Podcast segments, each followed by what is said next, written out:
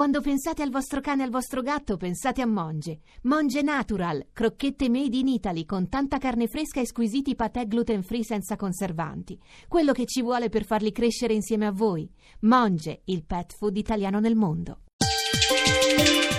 Chiave di lettura Buonasera da Alessandra Rauti, a chiave di lettura Omicidi all'acqua pazza, edizioni cliché, ultima fatica letteraria del giornalista e scrittore Umberto Cutolo, un giallo gradevolissimo ambientato sulla costiera malfitana.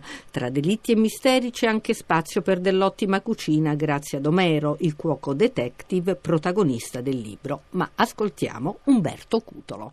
La trama di un giallo non si può raccontare fino in fondo. Viene trovato il cadavere di una donna impiccata al ponte che scavalca il fiordo di Furore. Il fiordo di Furore è al centro della costiera malfitana tra Amalfi e Praiano, un posto incantato. Omero, il protagonista, il cuoco di un albergo che sta a pochi passi dal ponte, scopre delle doti di investigatore per cui aiuta il maresciallo dei carabinieri a sciogliere l'intrigo. In compenso il maresciallo dei carabinieri si rivela un ottimo cuoco e quindi consiglia a Omero in cucina saldando così un'amicizia che li accompagnerà poi anche nel resto della serie. A proposito di Omero e i carabinieri, complimenti per la bella galleria dei personaggi.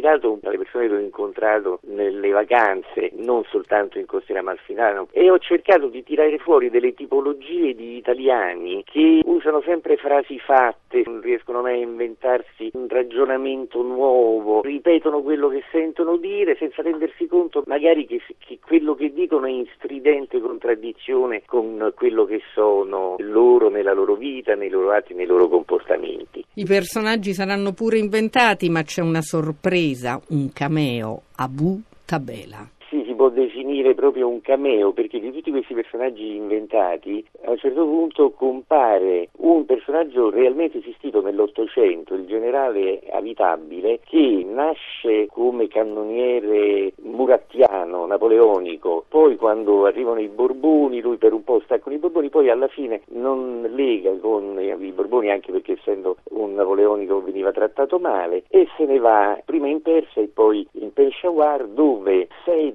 le rivolte delle tribù che si affollavano sul Khyber Pass, cioè pacifica l'Afghanistan in pratica. Ovviamente ripacifica con eh, le forche.